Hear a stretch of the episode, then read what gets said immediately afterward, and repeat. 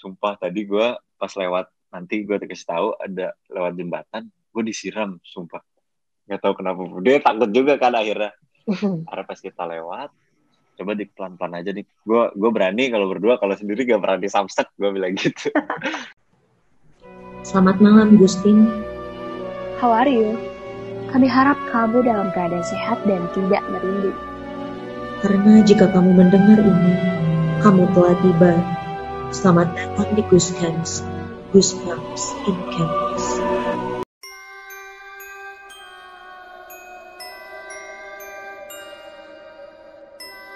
bagaimana ke kamar mandi? Nggak bakal berani itu orang-orang. Pada ngompol semua jangan-jangan sebenarnya pada takut. Iya bisa jadi jadi. ini berarti bang kalau dari gambaran itu udah kayak ini ya yang di scene film uh, ini perempuan tanah jahanam kan kan ada tuh yang dia masuk ke rumah yang gede terus emang akhirnya pokoknya gitu, udah banget udah merinding merinding ya pokoknya nah, sama lah sebelas dua belas Indonesia ya, daerah-daerah oh. gitu. Film horor terakhir gua yang Indonesia ya. Itu Suster Ngesot. Oh my god, itu udah udah tahun berapa bang? Mohon maaf. lama banget itu pas gua masih SD atau SMP ya. Perlu update. Tapi sekarang udah nggak nonton lagi bang? Kalau Indonesia? Kalau yang Indo ya, yang nonton full gitu gua nggak pernah, udah nggak pernah lagi. Ah, okay. Tapi kalau yang Barat, gua terakhir nonton tuh kayak Truth Order gue masih nonton. Terus tuh nonton nggak bang? yang itu enggak Conjuring bang mungkin. Conjuring enggak aduh. Sama ini apa sih? Uh, Happy Death Day apa ya? Oh ya ada tuh sama apa yang ini bang yang dia ceritain jadi babysitter. Oh bukan bukan. Pokoknya ada di hutan pemi uh, kayak dukun-dukun gitulah pokoknya barat dan itu serem masuknya serem. Oh oh aku tahu. Yang ini nggak bang? Jadi ada keluarga kayak miskin gitu mereka tinggal di di di, di pinggiran dekat hutan ya? Terus ketemu kayak penyihir di dalam hutan itu? Uh, itu kasih kayak beda deh. ada kayak gitu. Oh beda lagi kayak ya? beda deh. Ini jatuhnya tuh ada orang-orang temenan uh, muda-muda gitu terus kayak mau refreshing ke villa gitu. Cuma hmm. villanya horor banget tuh ngaco itu refreshing apaan. Habis itu ya udah itu terjadilah uh, dukun-dukun gitu. Sadis-sadis gitulah horor ya biasa. Iya. gitu. tapi, tapi kan kalau di film-film kenapa dia uh, kalau di film-film kan emang banyak banget nih bang. Kayak misalkan lu pengen liburan ke mana terus emang ya udah zong aja gitu. Karena itu ah, emang uh, iya sih. dibuat gitu ah, benar benar benar. Iya ya apalagi kalau kita kayak suka apa kayak makra mungkin ya ke villa terus ada aja iya. yang mistis-mistis mah gitu ya. Mm, bener tapi tadi kan Bang Zaki sempat cerita tuh yang pasti Majalengka. Oh aku lihat nih di Instagramnya Bang Zaki Majalengka mendunia tuh btw keren banget bang. nah, oke okay, next next next. Yang tadi bang Zaki sempat bilang kalau yang kita datang ke tempat baru tuh ya si makhluk ini juga kan kayak mau kenalan ke kita gitu kan. Nah itu aku setuju karena aku punya pengalaman tuh pas SMA. Kita tuh aku tuh ada ikut kayak pertukaran pelajar ke Sulawesi kan, ke Sulawesi Barat. Nah jadi memang tinggalnya kayak di rumah penduduk juga. Nah waktu di sana tuh ya gimana ya pas uh, tidur udah malam teman-teman aku yang sekamar sama aku tuh ada lima orang kalau aku nggak salah pak enam ya empat dari kita apa tiga tuh ini mimpi bener-bener hmm. mimpi di malam yang sama gitu kan terus aku akunya nggak nggak mimpi. Terus aku bangunin kan. Takutnya mereka eh, nggak uh, dibangunin jadi ini. Maksudnya gimana ya? Takutnya keikut gitu loh bang. Ke dunia yang tidak hmm. tampak itu gitu kan. Jadi aku agak takut gitu. Nah akhirnya aku pukul-pukul kan. Eh, eh, eh bangun bangun bangun. Kenapa kenapa? Ditanya mimpinya nggak ding inget gitu. Tapi eh, kesan-kesan yang mereka pas aku lihat lagi mimpi tuh kayak mirip-mirip semua gitu kan. Kayak teriak-teriakannya juga sama nah jadi kita udah selama beberapa hari yang pas di Sulawesi itu emang kunjungannya kayak ke tempat makam pahlawan, terus ke tempat-tempat sakral gitu. nah pas pulang-pulang semuanya nggak tahu kenapa di rumah itu kayak udah merasa nggak enak gitu. Nah akhirnya yaudah aku bilang eh kita kenapa jadi kayak orang ini sih nggak punya Tuhan? Aku bilang gitu kan. Ya hampir sama lah sama Bang Zaki maksudnya logis aja lah gitu ya emang ada makhluk yang kayak gitu tapi kenapa kita jadi yang malah kayak terintimidasi gitu kan? Ya, jadi ya. terhalang mau ngelakuin apa mandi juga jadi pada takut gitu. Akhirnya udah aku bilang ya udah malam ini deh doa aja yang muslim di ruangan ini yang Kristen di di ruangan yang ini. Karena memang kebetulan hanya ada dua agama pada pada ikut gitu kan. Ya udah nah pas doa pas doa uh, bener-bener ini bang kan aku yang Kristen terus teman-teman aku yang muslim udah selesai uh, doa sholat gitu udah mereka nungguin di luar. Nah kita karena jumlah yang Kristen waktu itu uh, bukannya lebih banyak ya beda tipis sih 5 atau 6 gitu. Jadi doanya kita kayak lebih panjang dikit gitu bang. Soalnya kayak doanya satu-satu gitu kan. Nah hmm. pas kita lagi di tengah doa kan ada enam orang di dalam Nah, orang pertama, orang kedua, orang ketiga, keempat doa itu belum ada apa-apa nih bang. Pas aku yang doa, hmm. uh, tiba-tiba di dekat jendela, padahal jendelanya tadi aku ingat persis sudah ditutup rapat-rapat gitu kan. Tapi tiba-tiba ini kebuka sendiri bang. Tapi kebukanya bu jendelanya nggak kebuka secara fisik gitu loh tiba-tiba ini ada yang masuk gitu buk langsung gede banget suaranya kayak menghempas orang-orang yang di dalam terus teman aku yang kukunya panjang aja sampai patah berdarah gitu loh bang. Saking kencengnya aku aja kaget gitu kan loh apa nih gitu. Tapi aku juga nggak bisa lihat emang tapi kayak bener-bener ngerasain udah kayak si sosok lain itu di dalam gitu. Ih kaget banget lah maksudnya apa gitu kan. Soalnya aku ingat-ingat waktu kita juga di makam aku secara pribadi nggak ada yang ngelakuin hal-hal yang dilarang atau jadi pantangannya gitu. Karena ya pasti kita tahu lah bang ya kayak bang Zaki cerita. Ya kalau datang ke situ pasti ada adat atau aturan tertentu kan yang nggak mungkin kita langgar. Ya udahlah paling aku positif tingginya jadi kayak kata bang Zaki juga ya palingnya mau kenalan apa kayak gimana nggak tahu lah ya. Untungnya selamat lah sampai sekarang kita semuanya tapi tuh nggak terlupakan sih. Syukur banget ya kak. Iya selamat sampai sekarang. sih. Iya tuh nggak terlupakan bener-bener pengalaman pertama. Masa langsung kayak gitu sih? Udah ke tempatnya jauh banget kan? Sulawesi ampun. Eh btw nih ya. Apa apa bang? Uh, ah, gue inget nih ada uh, cerita yang lingkup-lingkupnya di IPB nih. Ini kan karena IPB ya. Eh boleh boleh bang. Uh, hmm. uh, di DC Kalian tahu DC kan? Dramaga Yo, cantik. Adele yang orang Dramaga Iya, betul, kan? betul, tahu Dramaga cantik. Iya, Bang. Nah, Apa, Bang? Itu uh, eh, gue pernah denger ya, pernah denger uh, di DC itu uh, wah ini gue kok bisa bisa bisa baru inget gitu karena memang gue suka rada melupakan hal-hal yang serem. Jadi di DC itu kalau teman-teman tahu itu dulu bekas uh, bekas sesuatu kan. Maksudnya bekas kayak kebun hutan gitu. Nah kan uh, kalau di hutan atau di kebun apa di misalnya kebun-kebun nggak kerurus gitu kan pasti ada aja yang uh, dalam tanda kutip nginep di situ kan. Ditempatin gitu. Nah terus uh, teman gue ini teman gue sih yang ngerasa langsung itu. Itu pernah sendiri di kosannya. Bloknya di mana nggak usah lah ya. Pokoknya yang jelas daerah DC itu apalagi DC belakang kalau kalian tahu tuh. DC daerah situ tuh emang ada sesuatu gitu. karena uh, dalam tanda kutip habitatnya dirusak gitu. Habitatnya. Bukan habitat hewan ya. Ya lingkungan mereka lah ya.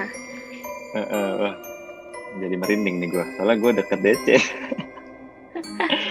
nah terus uh, dia itu lagi sendiri dan uh, mati lampu mati lampu. Eh enggak eh sorry sorry enggak mati lampu enggak mati lampu. Dia lagi sendiri terus dia uh, lagi masak mie gitu.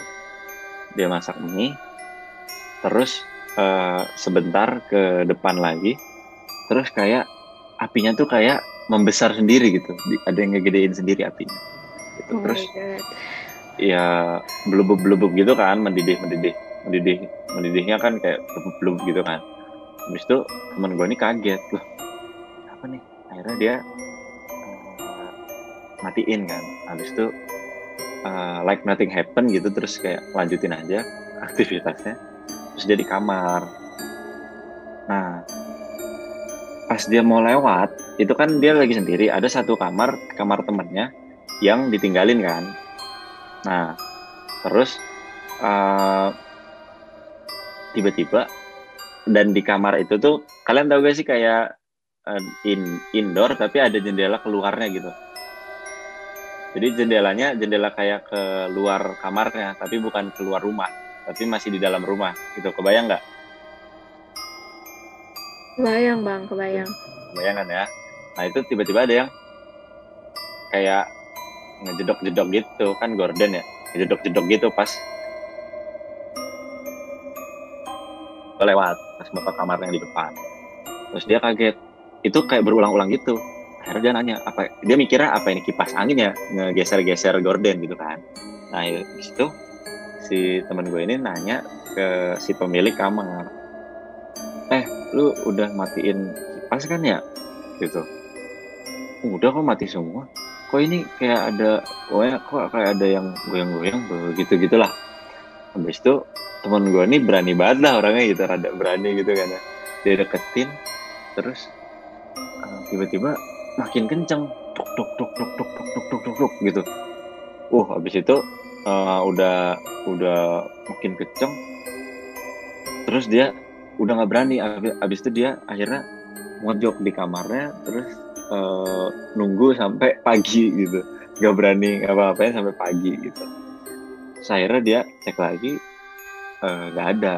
Dan usut punya usut itu tadi yang diceritain akhirnya. Katanya memang di daerah situ itu banyak eh, makhluk-makhluk yang tanda tanda petik marah karena habitatnya hilang habitatnya dirusak gitu. Dan apalagi ah ini kayaknya nggak bisa diceritain deh Ini kenapa gitu bang? gitu lah gue takut sendiri Jadi nih. penasaran. Iya. pokoknya nih, pokoknya di ya salah satu rumah di DC itu pernah ada kejadian kejadian apa ayo Heeh. kejadian Apa apa dong? Jadi ada pernah gue. kejadian bunuh diri Aduh. Shit. nah. Akhirnya rumah itu nah ini kebetulan eh, rumah itu dekat di base campnya teman-teman gue lah pokoknya anak-anak SL ya anak 53 itu kan ada kosan di situ suka pada di situ. Nah itu kebetulan deket makanya akhirnya de- dengar ceritanya terus.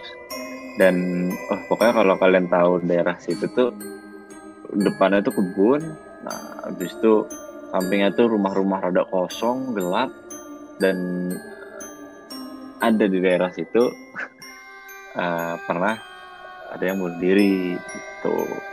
Dan beberapa Oke. beberapa bulan atau tahun ya gue rada lupa kejadiannya kapan pokoknya beberapa tahun itu kosong. Dan ya gitulah. Cuma memang eh, pas sekarang ini udah ada yang nempatin. Pas kemarin ya sebelum pandemi itu udah ada yang nempatin.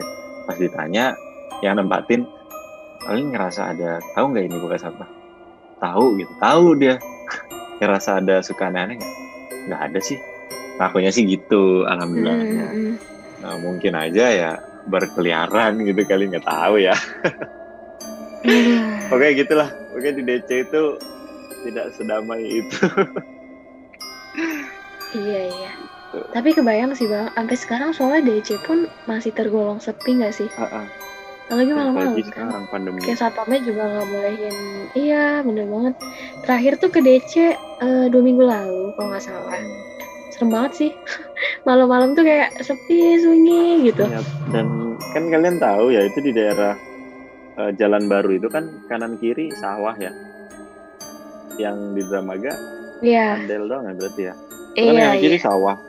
Dan DC itu kurang lebih daerahnya kayak gitu sebelum jadi perumahan Iya itu bener. dan rada ke belakangnya lagi Oh. DC 2 itu ya lebih lebih hutan lagi lebih kebun nggak jelas lagi dan itu dibangun semua di rumah yang kita nggak tahu Oke. apakah pernah ada apa dikubur di sana gitu kan nggak ada yang tahu gitu itu sih Kayak cerita ini ya bang ya, TL ya bang ya. Tahu tahu ya? tahu wah itu juga rada rada Nah, iya. yang tapi mungkin kilas balik kali ya bang. Mm-mm. Tadi kan bang Zaki bilang katanya ya realistis realistis gitu kan. Nah coba nih sekarang mau cerita sedikit tentang pengalaman horor di asrama. Jadi kan gua kan asrama A5 nih bang. Mm-mm. Sebenarnya Ba- Bang Zaki tahu nggak asrama A5 di mana? Ya sama aja sih, cuman dia tempatnya mojok ah, gitu. tahu itu A5 Nah di ini kan lima, lima lantai kan. Hmm. Kebetulan gue lantainya ini paling atas. Hmm. Tau gak bang? Gue kan orangnya kan kayak insom gitu. Jadi gue tuh tipikal orang yang belajarnya malam. oke Dan kayak jam 2 pagi itu tuh ada bunyi ambulans gitu bang. Tau gak bang ambulans yang di asrama? tahu tahu tahu tahu Nah itu tuh bunyi Kayak- bunyi bunyi ambulans aja gitu. Nah udah kayak gitu itu jam 2 pagi kan. Awalnya gue ya sama kayak lu bang realistis. Ah ngapain ambulan jam 2 pagi gitu? Terus gue yang kayak nanya temen gue. Ternyata temen gue juga denger. Dan temen gue ini ada di lantai bawah lantai gue. Nah udah kayak gitu. Setiap jam 2 pagi tuh entah kenapa ya sering banget. Ada suara kucing ngeong-ngeong kayak ngeong gitu. Dan itu tuh bener-bener gak sekali dua kali. Dan suara ambulansnya tuh berisik banget. Sampai gue ada di titik oh ini ada apa ya? gitu. Tapi kalau misalkan mau ngecek ke bawah kayak males gitu kan lagi pula asrama itu sepi banget kalau malam-malam. Jadi gue ya takut gitu. gitu menurut lu gimana nih bang? Apa Ah, ya yang itu- mendasari kira-kira jam 2 pagi ada bunyi ambulans? Oh, gue gak pernah denger tuh kalau yang itu. Cuma iya. gue ngomong-ngomong soal kucing ya tadi ya. Kalau kucing ngomong sendiri, itu iya. kalian pernah denger kan ya mitos? Iya. Entah mitos atau emang fakta yang Ter- kalau ada kucing yang ngeong sendiri kayak lagi ngomong sendiri berarti itu lagi ngomong sama ada sesuatu gitu kan? Dudu dudu. Iya, iya. nah. Itu jadi kalian hati-hati kalau ada yang punya kucing di rumah. Padahal di sini kucing yang di rumahku sendiri mulu dia bang ngomongnya jangan-jangan mau ngomong sama siapa tuh selama ini. nah Bertanya-tanya. dan di asrama itu memang sih di asrama IPB ya itu Benar. memang sering ada kejadian-kejadian di di asrama yang cowok juga banyak cerita-cerita kayak ada yang mandi tengah malam hmm, tapi kok nggak ada orangnya terus dan itu selalu gitu selalu ada air eh, yang mandi bahkan gue juga pernah. Tapi ini gue sekali lagi ini gue belum cerita ya. Gue pernah juga nih di asrama nih. Itu gue gua kebelet pipis malam-malam gitu kan ya. Udah Iya. tengah malam lah jam satu jam dua. Itu kondisinya udah pada tidur lah ya. Dan itu ada yang suara air ngocor kayak orang mandi gitu. Gua mah positif tingginya karena gua dulu ya kan pesantren ya. Gue dulu pesantren dan ada memang teman gue yang kebiasaannya mandi subuh subuh gitu Oh, sebelum oke subuh. oke jadi wajar positif gitu ya. tingginya iya ah, ini kayak orang mandi ya wajar gitu. Dan itu eh, gue pedenya gitu pas suara itu ada di samping kamar mandi gue di sampingnya gitu. Kayak satu beda satu doang gitu benar-benar sampingan. Terus eh, airnya mati. Airnya mati pas gue pas gue masih di situ. Pas gue keluar nggak ada orang keluar juga. Gue gak berani gak berani Noel ininya kan. Iya iya iya. Gak berani Noel Nol pintu. pintunya kan takutnya kebuka dan beneran gak ada atau ada sesuatu. Gitu. akhirnya udahlah gue like nothing happen aja udahlah bodo amat gue balik lagi tidur gitu. Dan gue nanya teman-teman yang lain ya sering kan ya cerita-cerita di asrama mah. Emang suka gitu iya. Kayak di asrama cewek juga beberapa kali teman-teman yang cewek juga suka cerita gitu. Benar Kayak ada yang manggil kenceng banget. Cuma pas ditanya Hmm, nggak ada? Gitu. Ada aja tuh yang kayak gitu tuh di asrama Ya. cewek gitu kan. Eh gue pernah ngalamin sih bang. Kayak dipanggil Berat. bel-bel gitu malam-malam tapi jam 3 pagi. Maksud gue kayak siapa orang yang mau manggil gue jam 3 pagi gitu? Iya, eh nah, harus itu tuh. sholat. Ya nggak mungkin lah Sungguh tidak Nah, ada itu tuh. kerjaan gitu kan. iya tapi ada loh. Bang, beberapa orang yang emang bisa ngeliat gitu di IPB makanya makanya Ah, iya. Ada. timbul lah cerita-cerita seperti itu kayak misalkan sosok merah di TL lah terbang dari CCR ke TL serem banget gak sih iya iya dan itu gua gua cukup percaya sih sama iya Yang gue juga gitu. Iya iya karena dulu pas SMA gua SMA apa ya? Iya, SMA itu ada ada tingkat gua yang emang ada kelas ya bahasanya ada kelas gua yang emang bisa lihat. Dan dia saat itu takut banget pas dia pindahan dia pindahan eh, ke sekolah gua. Dan dia takut banget gak mau sekolah gitu di situ. Karena Wow. dia ngelihat macem-macem. Pas banyak divisualisasikan. ah, banyak penghuni. pas divisualisasikan gue ngeri sendiri pas dia masuk padahal itu pagi-pagi ya pagi-pagi ya dan ini gue nggak tahu ya apa emang makhluk-makhluk itu suka munculnya pagi-pagi apa emang iya, nggak kenal iya. siang malam apa gimana Kayak nggak kenal Dia sih bang. gini. dia bang. Insom kali Iya. bang. Masih nugas dia. Gitu, dan di pas dia pagi-pagi masuk ke lobby gitu yang dia lihat pertama ada pocong lewat gitu terus pas ke tengah ada tuyul muter-muter lapangan. Di tempat yang sama juga ada kayak raksasa dua lantai tingginya. Itu juga lagi muter-muter sama si tuyul ini. Habis itu pas naik ke lantai dua disambut sama kuntilanak. Ada pocong lagi. Gitu-gitu dia memvisualisasikannya gitu. Jadi Gila. kebayang sih gue seberapa histerisnya dia. Nggak sampai nggak mau sekolah di situ gitu. Karena dia bisa lihat Iya iya. terus gue juga Membantu. kenal sama temen gue yang ini temen gue yang emang bisa lihat juga Iya. eh, dan tuh? katanya emang iya suka ada yang berkeliaran di sekolah ini di sini gitu dan kata dia kok lu gak takut gitu kan gue tanya kok lu gak takut gak kayak ini kalau gue udah biasa karena memang eh, bisa kata dia kata teman gue ini bisa jadi si anak ini tuh eh, baru gitu baru bisa lihat gitu kan makanya dia pindah sekolah karena di tempat sebelumnya mungkin kayaknya nggak nyaman juga. Karena pas di sini juga nggak nyaman juga. Gue lupa akhirnya dia pindah lagi apa enggak gitu gue lupa. Pokoknya gitu dia katanya emang bisa lihat dan emang itulah Nah dan kalau yang bicara paling sering yang... Heeh, ya bang. Nah, dan sorry satu lagi nih, dan yang paling sering di pesantren itu kalau teman-teman kalau kalian coba tanya teman kalian yang di pesantren itu pasti sering ada fenomena ketindihan Ah iya bener banget istilahnya beda-beda? Gue tahu gue tahu dari kan ya? teman pesantren gue cerita kayak gitu. nah, nah itu gua rutin. Gue rutin di ketindihan pas pesantren dan eh, momen itu yang ngebuat gue yang pas SMP gitu takutan mau ke lantai tiga sendiri tuh kayak takut bulu kuduk gue berdiri. Dan pas gue SMA ya gue banyak belajar tentang hal-hal kayak gitu. Akhirnya gue jadi lebih berani dan bahkan pas ketindihan pun itu kan ada apa ya penjelasan penjelasannya gitu kan kalau ketindihan itu berarti didudukin jin gitu kan ya Iya, atau secara Yang ada, medisnya juga gitu ada juga ya kan ya? bang ya. Iya, aku Ah. tahu itu. Ah.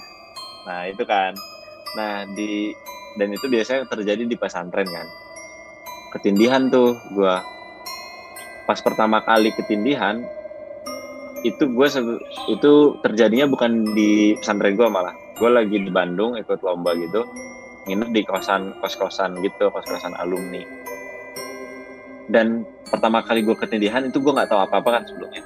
Sebelumnya gue nggak tahu. Eh sorry sorry, gue tahu sebelumnya itu karena abis diceritain entah Hmm. kenapa diceritain ketindihan kan gitu sama kakak kelas gue abis itu eh, malamnya atau beberapa hari setelah itu yang gue di Bandung itu itu gue ketindihan Anjir. nah nah makanya nih kalian kalau yang belum pernah abis diceritain Aduh, baik gua udah kalian atau pendengar-pendengar nih yang belum pernah ketindihan entah kenapa abis diceritain tuh malah langsung ketindihan nah Waduh, pas ketindihan pertama itu gue.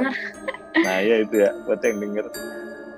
Pas gue ketindihan itu pertama kali gue ketindihan yang gue lihat kan itu kita bisa melek ya kita bisa melek tapi Iya, kita nggak iya. bisa gerak gitu kan ya Bener. Rasanya kayak mau liat tuh- meninggal gak sih bang? Ah, ah, kayak mau kayak ngerasa ini gimana Kayak lu ngerasa gitu. hidup tuh apa gitu kayak udah ngerasanya tuh takut karena nggak bisa gerak Wah, tapi bisa ngeliat. Emang sih itu pertama kali gue takut banget. Cuma gue ada tips ya nanti ya. Pertama kali gue takut banget kayak gue nyebut, gue syahadat gitu kan. gue gue pokoknya kayak emang jangan ini meninggal gitu gak sih? Iya, gue juga gitu bang. pertama kali ngerasa. Lu pernah dong? Pernah pernah dan pertama kali gue Oh, ngerasain pernah. meninggal tapi kok kayak gue nggak lihat-lihat malaikat gitu. Itu kayak gue berusaha buat nyebut Nah, tapi kalau nggak bisa gue ngegerakin ada gue lihat. Oh. Ah, ah, Nah, Oh. gue tuh ada gue lihat tau. Oh, Gue tuh gue ngeliat nggak ada kayak lihat apa-apa sih. ada algojo gitu yang bawa yang bawa sabit tau gak lu? Eh serem banget. Itu kayak di Nah. film-film. gue tuh ngeliat itu iya kayak di film-film kayak ke bawah ke bawah film juga kali ya padahal gue gue gak habis nonton horor nah pokoknya itu gue takut banget itu pas pas pertama kali ketindihan gue takut banget. Gue pokoknya nyebut nyebut lah baca baca ayat suci bla bla bla gitu kan. Terus akhirnya uh, gue rada lupa tiba-tiba pokoknya udah normal lagi terus bangun dari tidur lah gitu. Nah habis itu pas di pesantren gue pernah lagi. Gue ketindihan di situ kondisinya padahal lagi kayak malam-malam kan di pesantren suka kayak ngobrol-ngobrol kita kan ya. Dan Iya, gue iya. ketiduran. Kondisinya ketiduran temen gue tuh masih duduk di kasur juga ramean gitu lagi ngobrol. Gue ketiduran terus gue ketindihan. Pas saat ada teman gue di samping bahkan gitu. Dan gue tuh berusaha ngeraih manggil "Hmm, nggak bisa Nggak gitu kan ya? nggak bisa banget itu pokoknya udah sekuat tenaga nggak bisa. Padahal itu di samping gua orangnya sampai akhirnya ada yang noel gua jak jak bangun. Eh, pindah gitu. Udah udah udah malam gitu kayaknya kan disuruh pindah. Nah itu baru gua bangun sadar lagi gitu. Nah terus gua pokoknya sering gua ketindihan pas setelah gua ketindihan pertama kali setelah itu gue sering. Dan saat itu gue pernah eh, sekali gue lawan itu. Pertama kali gue lawan. Gue Oh, lawan pakai tipsnya nih ya kayak bang. Ah ya ini tipsnya nih. Tipsnya kalau kalian ngerasa ketindihan jangan takut jangan ngerasa gimana gimana beraniin.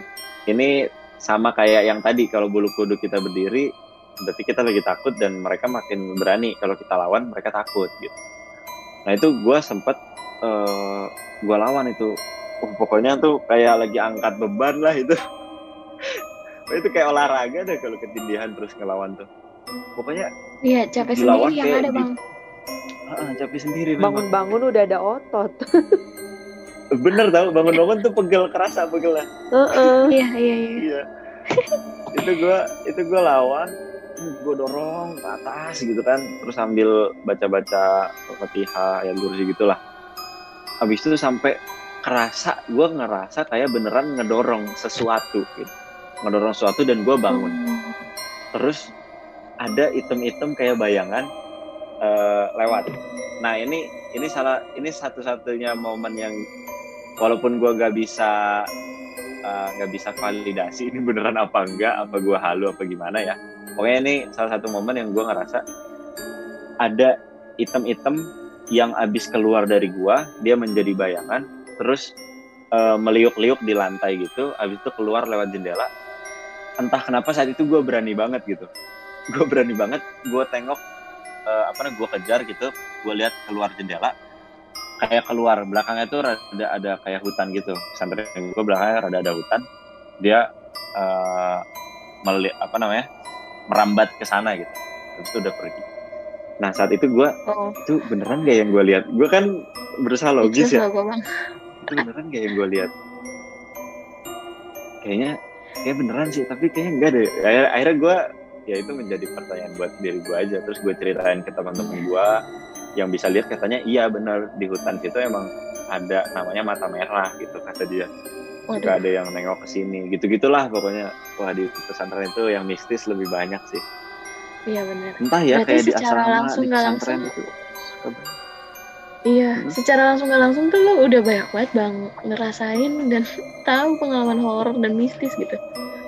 Iya bukti aja yang ini gue speechless loh karena bukti itu ketindihan yang ekstrim ya. Karena kan orang biasanya kalau ketindihan ya sebatas ngeliat aja bis itu udah hilang. Ataupun nggak ngeliat sama sekali kayak gue tapi lu sampai segitunya loh. Gue sering dan gue, wih gue kesel banget itu dalam hati tuh. Gue sampai anjir lu pergi, gue gue kayak gitu karena udah ber, karena gue udah tahu kalau oh ini ada sesuatu yang nimpa gue dan gue kayaknya bisa Mm-mm. ajak ngomong. Gue gue usir tuh pergilah lu. Awas tuh ya, gue gitu gitulah orang gila lah gue. bentar deh bang itu si makhluk itu jangan orang Jakarta apa gimana sih bisa dipanggilin dulu gimana dia ngejawab ya nggak ngerti Iya. woi Nah itulah pokoknya karena gue udah tahu dan eh, tahu kalau kitanya harus berani untuk biar dianya takut ya udah gue akhirnya lawan terus. Dan emang pegel itu pas bangun-bangun pegel itu karena kayak angkat beban gitulah. Oke nih bang itu kan kayak cerita di drama Gaul udah banyak banget ya. Tapi bang Zaki mau dengerin cerita yang dari vokasi nggak? Gimana gimana tuh gimana tuh? Nah, jadi kalau di vokasi itu kayak apalagi kan kita nih yang eh, record untuk podcast kampus ini, Gus Camp ini eh, ada season satunya kan, udah ada 10 episode. Nah, dari 10 episode itu pasti anak-anak organisasi yang ngabisin waktu sampai eh, malam banget di kampus gitu kan. Nah, kebanyakan tuh ini nih Bang. Jadi ada eh, perkumpulan tari gitu, anak-anak tari namanya Genus kan, Gema Nusantara. Nah, mereka tuh biasanya sampai kadang jam 11-an gitu, eh, belum pada pulang. Nah, pernah pas lagi udah dinyalain tuh musiknya kebetulan lagunya muternya tuh lagu Jawa gitu loh Bang, yang langsung khas Banyuwangi Hmm. dan temen aku Iya. yang ngerasain dan ngalamin ini bilang kalau si lagu yang diputerin itu memang di Banyuwangi dipakai buat kayak manggil atau berhubungan sama si eh, arwah gitu. Nah akhirnya apa yang terjadi pas lagunya udah diputer mereka lagi nari-nari. Kan ada senior sama juniornya nih. Nah juniornya kan lagi pada latihan tuh di bawah. Mereka latihannya deket tangga. Nah si seniornya naiklah ke si tangga ini dengan maksud atau tujuan biar bisa ngeliat barisannya udah bener gak sih? Dari atas tuh kan kelihatan kan bang biasanya.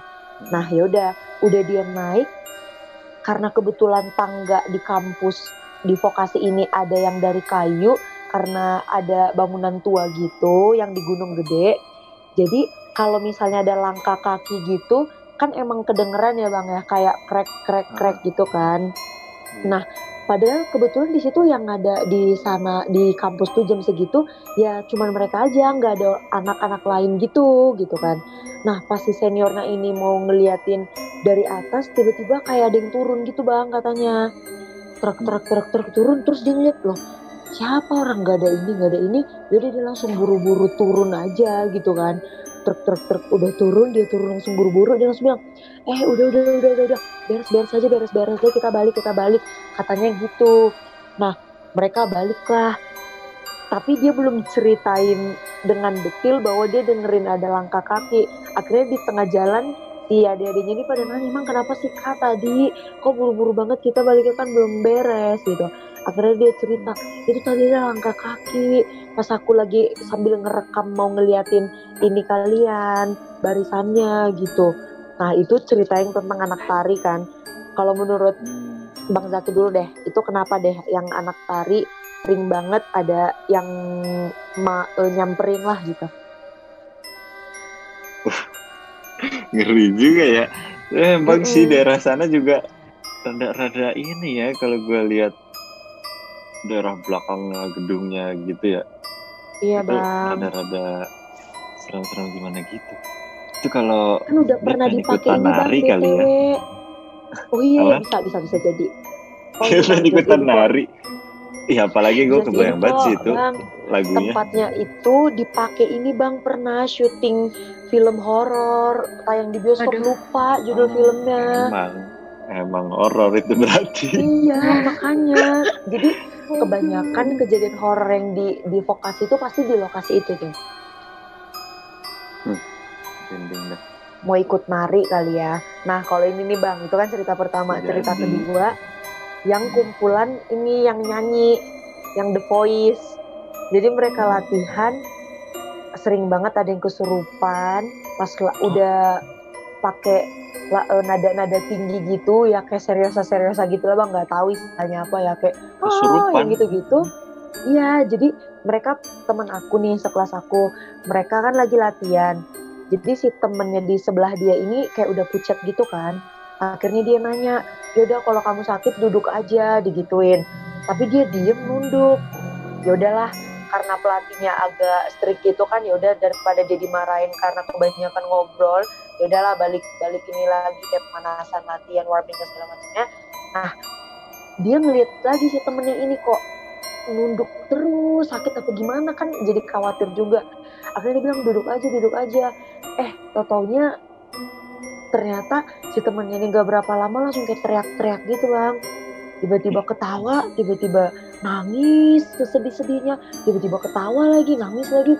Akhirnya untungnya dari antara mereka yang anak The Voice ini ada yang bisa ngusir gitu bang. Udah ahli gitu lah dia katanya. Di MPKMB juga udah sering dipakai buat ngusir.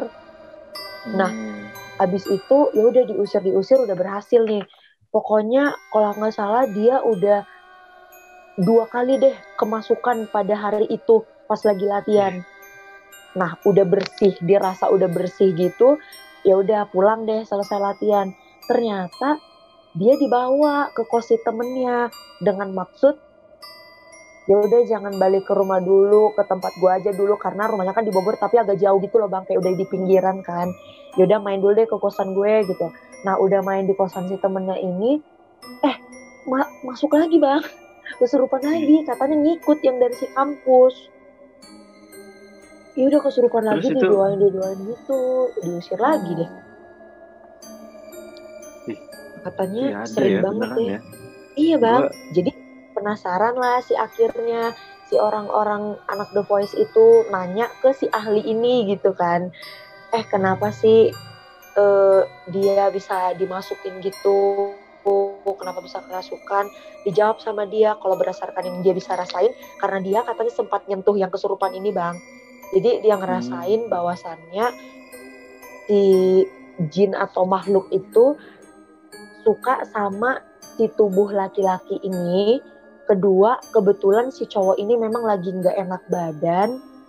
Dan ketiga katanya pas komunikasi sama si roh atau si makhluk ini dia suka sama nada-nada tinggi yang dikeluarin sama anak-anak itu gitu Hmm. parah banget tiga kali loh Ah. Tapi Genus kayaknya emang meresahkan ya.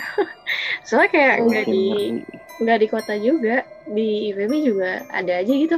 Kayak malam ngurusin terus lewat CCR, lewat TL, terus juga lewat Perumdos itu ada aja gitu katanya kuntilanak merah. Itu ada yang ngeliat gitu dan entah kenapa anehnya yang ngeliat tuh emang orang-orang yang yang memang yang udah indigo gitu. Jadi ya itu itu juga. Untungnya ya yang digangguin bukan rakyat-rakyat biasa nih kayak kita yang nggak tahu apa-apa. Iya bener Del bener aku nggak pernah ngerasain sih kalau di kampus tuh Sama. Paling di asrama sih ya kalau aku. Asrama, kalian tahu asrama B gak? Iya itu teh. Gue juga nggak tahu sih itu. iya. Tapi katanya mah nggak tahu sih yang benar yang mana. Ada yang bilang kebakaran, ada yang bilang emang nggak ada, ada yang bilang bekas asrama internasional atau apa gitu gitu lah. Benar-benar. Tapi Udah, kalau menurut usah aku dibahas ini nih. sih bang, eh, kalau cerita horor tuh kita nggak usah cari tahu deh kalau menurut aku ya, nggak usah Hmm. dicari tahu. Misalnya kayak tempat tadi kan atau asrama atau rumah sakit. Dulu misalnya ini sekolah yang ini kan sering ya bang sekolah digituin kan. Sekolah ini bekas Ah. rumah sakit, ini tuh bekas ini gitu. Gak usah dicari tahu itu benar apa enggak. Ya udah biar aja kalau cerita horor tuh ya jadi misteri aja gitu kalau aku ya nggak usah dicari Iya, tahu iya, kebenarannya iya. nggak usah nggak usah deh kalau menurut aku nah berhubung nih bang jam tidak terasa 0020 21 nih barusan iya, tidak terasa kan emang semakin bener-bener mistis ini rumah gua. gue betulan lagi sendiri juga Aduh, awas kucing bang ya. Kalau ada kucing hati-hati bang. iya ini ada kucing ada kucing gue Eh, eh tadi gue yang dengar suara kucing.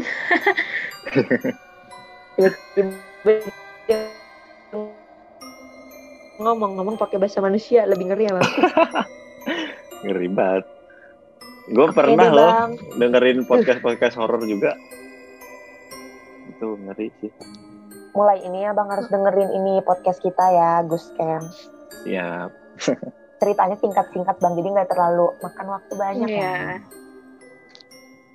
Bener-bener. oke Oke bang, makasih udah mau bagi ceritanya, pengalamannya juga bareng kita, aku sama Adel.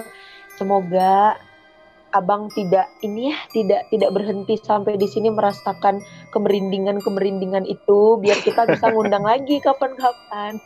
Yang Adel. iya Nah, bener. Untuk teman-teman Oke. juga tidak ada hukum yang mewajibkan kalian untuk percaya atau enggak. Karena it's exactly what you think it is. What you think it is? See you bang dan Oke. teman-teman semua. Selamat malam. Sampai jumpa di. Thank next you. episode selanjutnya. sampai jumpa Gus Gus apa tadi. Terus tim. Gus Ken jangan Bye. takut karena mereka lah yang takut Yeay. Ya. dadah